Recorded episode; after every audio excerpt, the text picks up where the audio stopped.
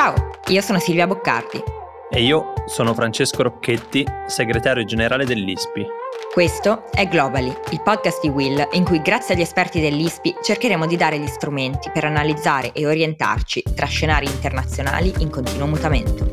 Il mondo cambia in fretta e questo è uno spazio per raccontare e capire il cambiamento. La politica internazionale spiegata in modo chiaro. Mosca deve fare i conti con Pechino. La Cina, le cui mosse erano state inizialmente interpretate come un moderato appoggio alla Russia, ha evacuato già seimila cinesi finiti sotto i raid russi e si è astenuta dal voto all'Assemblea delle Nazioni Unite contro la Russia, ma non si è schierata dalla parte del Cremlino. Per capire meglio che cosa sta succedendo e il ruolo della Cina in questa guerra, oggi parliamo con Filippo Fasulo, analista dell'Osservatorio Geoeconomia di I S P I. Ciao Filippo. Ciao. Filippo, parto da una domanda grande perché voglio capire un po' con te che cosa sta succedendo. Il Financial Times sostiene che la Cina potrebbe essere il possibile mediatore, la possibile mediatrice, anzi, tra Russia e Ucraina. Secondo te ha senso questa, questa opzione?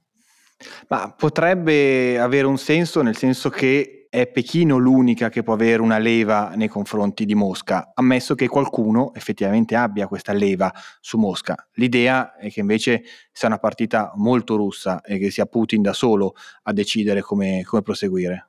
Beh, è chiaro. Guarda, in questi giorni qualche volta si è parlato più di Cina che del conflitto, almeno tra chi si occupa di politica internazionale. L'ho trovato un po' paradossale. Certo ci dà l'importanza, ci dà l'idea dell'importanza della Cina oggi, continuiamo a dire ma la Cina sapeva, ma la Cina potrebbe mediare, la Cina è alleata, no, la Cina in realtà non è alleata, sì. La Cina si astiene, la Cina vota contro, insomma eh, c'è quella che eh, chiamiamo un po' la China obsession. Stiamo sempre in questa che a volte è un po' pettegolezzo, però proviamo a mh, circostanziare. Una delle affermazioni che sono state fatte è quella che eh, Pechino sapeva dell'invasione e ha chiesto a Putin di aspettare la fine dei giochi olimpici invernali, perché questo ovviamente uh, lo scoppio di una guerra durante i giochi avrebbe distolto l'attenzione del mondo eh, da, dalla Cina. Cosa c'è secondo te di vero in questa affermazione? Beh, senza dubbio questa è la domanda delle domande, ovvero eh, se Putin e Xi Jinping abbiano davvero discusso del tema e se la Cina abbia dato il, il suo assenso. Perché è importante? Perché vuol dire se le responsabilità eh, del, delle vittime civili o di altro ancora possano ricadere anche eh, su Pechino. Chiaro. L'impressione però e i segnali che abbiamo è che molto probabilmente invece i cinesi eh, non lo sapessero eh, o perlomeno non si erano resi del tutto conto fino a dove eh, Putin volesse mm-hmm. arrivare.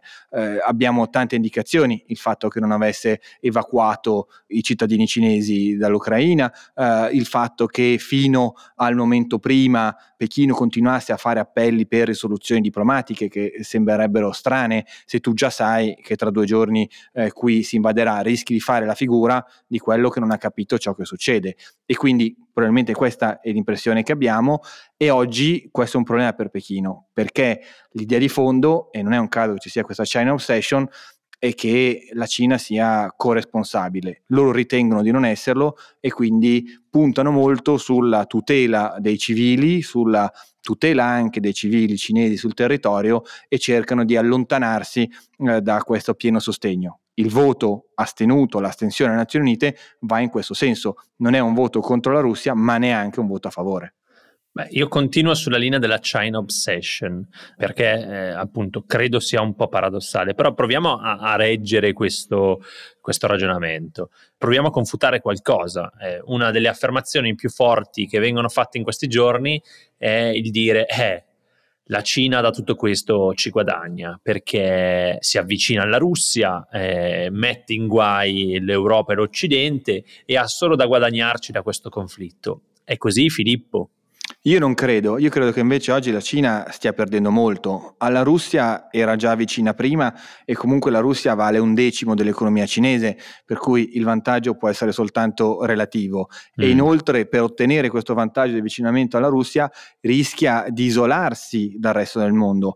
Noi già sappiamo che ovunque nei paesi avanzati, nei paesi occidentali, eh, negli ultimi tempi non si parla d'altro che di una cosa, del contenimento alla Cina con la creazione eh, eh, dello nuovo spazio dell'Indo-Pacifico e con lo sviluppo di politiche che riducano la dipendenza economica dalla Cina. Dopo i fatti che stiamo vivendo in questi giorni, sicuramente eh, questi paesi rinforzeranno le loro prospettive di allontanamento dalla leva economica di Pechino. Quindi io credo che sia eh, una, una perdita in corso. Pensiamo anche a un'altra cosa. La nuova via della seta, la Belt and Road Initiative, sì. eh, era un piano che certamente aveva la parte infrastrutturale, ma era anche un piano che puntava molto sulla narrazione della Cina, che fa investimenti in favore dei paesi riceventi col mutuo beneficio, quindi la Cina viene e aiuta. Se oggi però la Cina è coinvolta a torto ragione eh, nelle responsabilità russe, tutta questa narrazione costruita negli ultimi otto anni si va a perdere. Chiaro. E tra l'altro la nuova via della seta sarebbe passata dall'Ucraina, o sbaglio? Sì, sicuramente l'interscambio fra Cina e Ucraina nel corso degli ultimi anni era aumentato tanto eh, proprio perché c'erano stati accordi in favore di considerare il paese come porta d'accesso della via della seta. Eh, oggi tutto ciò è in discussione. Chiaro. Vorrei farti una domanda che è un po' complicata, ma è, ci serve per capire. Anche China noi, obsession. Anche, anche noi recentemente diciamo, abbiamo, abbiamo parlato di questo paragone, no? Di questa metafora che veniva fatta tra Russia, eh, Ucraina e Cina e Taiwan. Ora, mh, alcune analisi in generale semplificano la situazione, no? Dicendo che Taiwan sarebbe eh, l'Ucraina per la Cina, ma è vero anche che eh, leggevo stamattina che i media taiwanesi raccontano comunque di una crescente tensione all'interno del, dell'isola di Taiwan. Gente ha iniziato a informarsi su dove, dove esistano, se esistano dei bunker. Insomma, questo conflitto, come viene visto da Taiwan?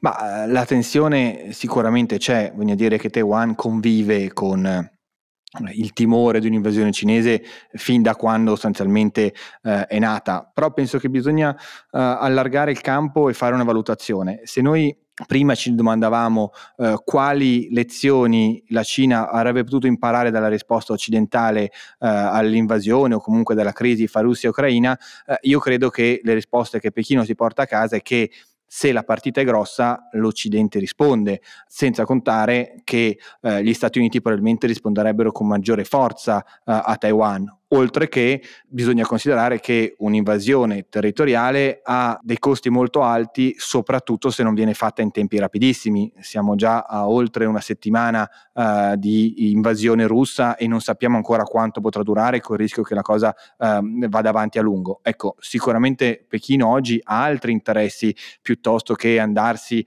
a incastrare in un uh, pantano come quello taiwanese. A partire da quest'anno sappiamo che c'è il congresso che per Xi Jinping sarà molto importante e forse l'unica cosa che lo può esporre a una riduzione di forza potrebbe essere un eventuale fallimento in un conflitto, in un contrasto con, eh, con Taiwan. E poi, come ha ricordato Biden nel discorso sullo Stato Sud dell'Unione, il tema di fondo è un altro. Quello che conterà e eh, che probabilmente ci ricorderemo eh, di questo secolo è la competizione per il primato economico mondiale tra Cina e Stati Uniti. L'attenzione oggi è lì. Continuo su quest'onda e ti chiedo un'altra cosa. Um, noi abbiamo bloccato tantissimi eh, diciamo vie di finanziamento russe, abbiamo dato il via a sanzioni incredibili, appunto come tu dicevi l'Occidente c'è.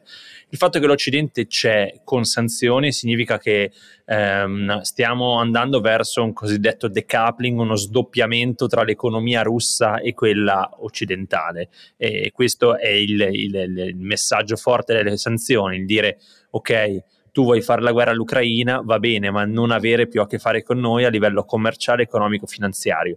Eh, e lo, lo diciamo noi che con la Russia abbiamo avuto sempre rapporti molto stretti commercialmente.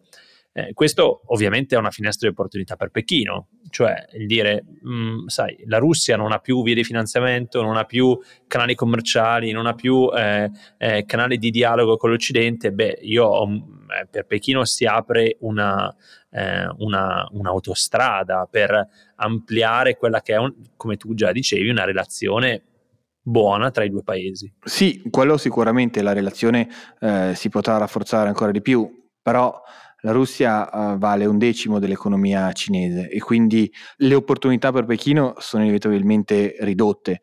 Bisogna anche considerare l'ipotesi che uh, i nuovi canali finanziari possano essere anche uh, di appeal per altri paesi che corrono il rischio di essere sanzionati uh, dai paesi occidentali. Questa è sicuramente una questione di rilievo e quindi oggi il renminbi potrebbe cominciare effettivamente a internazionalizzarsi. Tutto ciò però va visto al, eh, nel contesto in cui abbiamo già accennato della fiducia generale che il mondo può avere nei confronti di Russia e Cina. Appunto, già oggi è difficile che qualche paese vicino della Russia si fidi più di tanto eh, della Russia, così come la Cina ha dimostrato che quando voleva ha utilizzato le leve economiche per fare coercizione economica e dunque molto probabilmente eh, moltissimi paesi oggi cercheranno di diversificare e di ridurre la loro esposizione nei confronti di Cina e Russia. Quindi opportunità del renminbi, ma ancora da valutare nel contesto del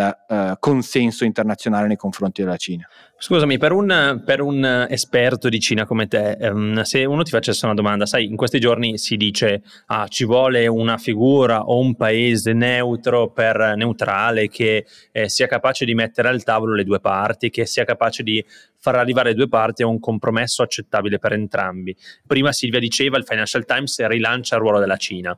Dall'altra parte noi sappiamo che ci sono alcuni analisti, ma anche per esempio, per stare diciamo nel nostro cortile, Andrei Kortunov, che è il direttore di quello che possiamo definire l'I S P I russo, cioè un think tank eh, russo eh, che è molto vicino al Cremlino, quindi comunque oggi sulla B B C eh, diceva che è necessario, sarebbe necessario l'intervento di una figura alta come Angela Merkel. Ecco, un esperto di Cina come te eh, sceglierebbe Xi eh, come negoziatore o Angela Merkel?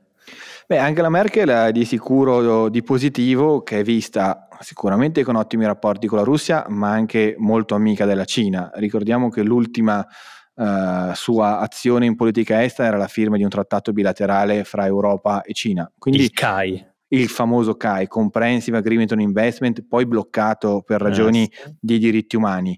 Eh, quindi potrebbe essere quel soggetto. La Cina eh, ha di positivo che probabilmente è l'unico soggetto che può eh, appunto, se, se mai dovesse essere possibile, avere una leva eh, sul, su Mosca, dall'altro è comunque interpretata come tanto vicina eh, a Mosca in questo caso, certo. Viene vista come parte della partita, a torto o ragione. Anche perché se diciamo la Cina voltasse un po' le spalle alla, alla Russia, questo che cosa, che cosa comporterebbe per il Cremlino? Se eh, la Cina voltasse le spalle al Cremlino, allora a quel punto eh, la Mo- Mosca sarebbe sicuramente isolata e eh, potrebbe poi aprire partite complicate con, eh, con, con la Cina. C'è una ragione se Mosca e Pechino non sono alleate di fatto, ma sono, hanno una profonda amicizia, ma creano un'alleanza completa e che comunque nel corso della loro storia hanno eh, avuto diverse frizioni eh, di confine e possono avere anche interessi diversi. Eh, basti pensare all'influenza che la Cina può avere in Asia centrale, che era un po' il cortile di casa eh, della Russia. Quindi diciamo che sicuramente alla Russia non conviene rompere le relazioni con la Cina e quindi lì ehm, Pechino ha sicuramente il coltello dalla parte del manico. Per quello diciamo che siamo gli unici forse a poter eh, fare leva eh, su Putin. Certo è, eh, bisogna vedere quanto eventualmente potrebbero sacrificare i costi di questa azione, oppure eh, se invece poi segretamente ritengono che l'azione di revisione dell'ordine internazionale che fa, sta facendo Putin oggi, seppur in un contesto che ha dei costi per Pechino, alla fine eh, gli convenga. Io non credo, eh, però vedremo quello che succederà. No, grazie Filippo. Eh, tra l'altro appunto riprende qualcosa che tu hai spiegato mh, brevemente in maniera molto chiara in un video che abbiamo pubblicato recentemente sul, sul canale YouTube dell'I S P I, però ehm, io vorrei ecco chiudere questa puntata. Ehm, ci scusiamo da una parte perché è chiaro che con un conflitto in corso soffermarsi su un dettaglio così può apparire ir- irrilevante, no? E soprattutto ehm, non vogliamo dare l'idea che ci stiamo dimenticando di quello che sta succedendo sul campo. Sia Will eh, che I S P I stanno seguendo con attenzione, con analisi, eh, eh, come dire, il podcast è una, fa parte delle nostre analisi e quindi abbiamo voluto approfondire un piccolo aspetto che però ecco riteniamo importante importante proprio perché eh, stiamo dando forse un'eccessiva importanza al ruolo di Pechino, stiamo dando un'eccessiva eh, come dire, visibilità a un ruolo che sì esiste, ma forse ecco eh, non dobbiamo guardare sempre tutto con le lenti della grande politica internazionale di chi ci perde ci guadagna. Anche, anche Pechino da questa cosa non ha soltanto da guadagnare, anche da perdere. Anzi. Quindi ecco, io Silvia ci darei appuntamento all'inizio della settimana prossima con il prossimo episodio, però ecco abbiamo contestualizzato questa puntata un po', un po' atipica, no? Assolutamente sì, ti ringrazio per aver fatto questo, questo appunto che per me è sempre molto importante.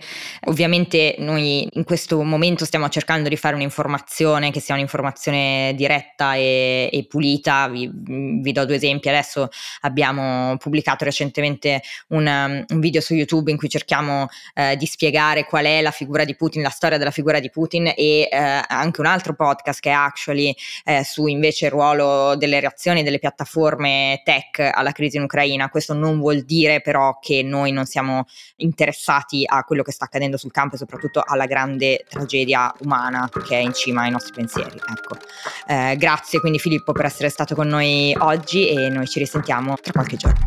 Grazie a voi.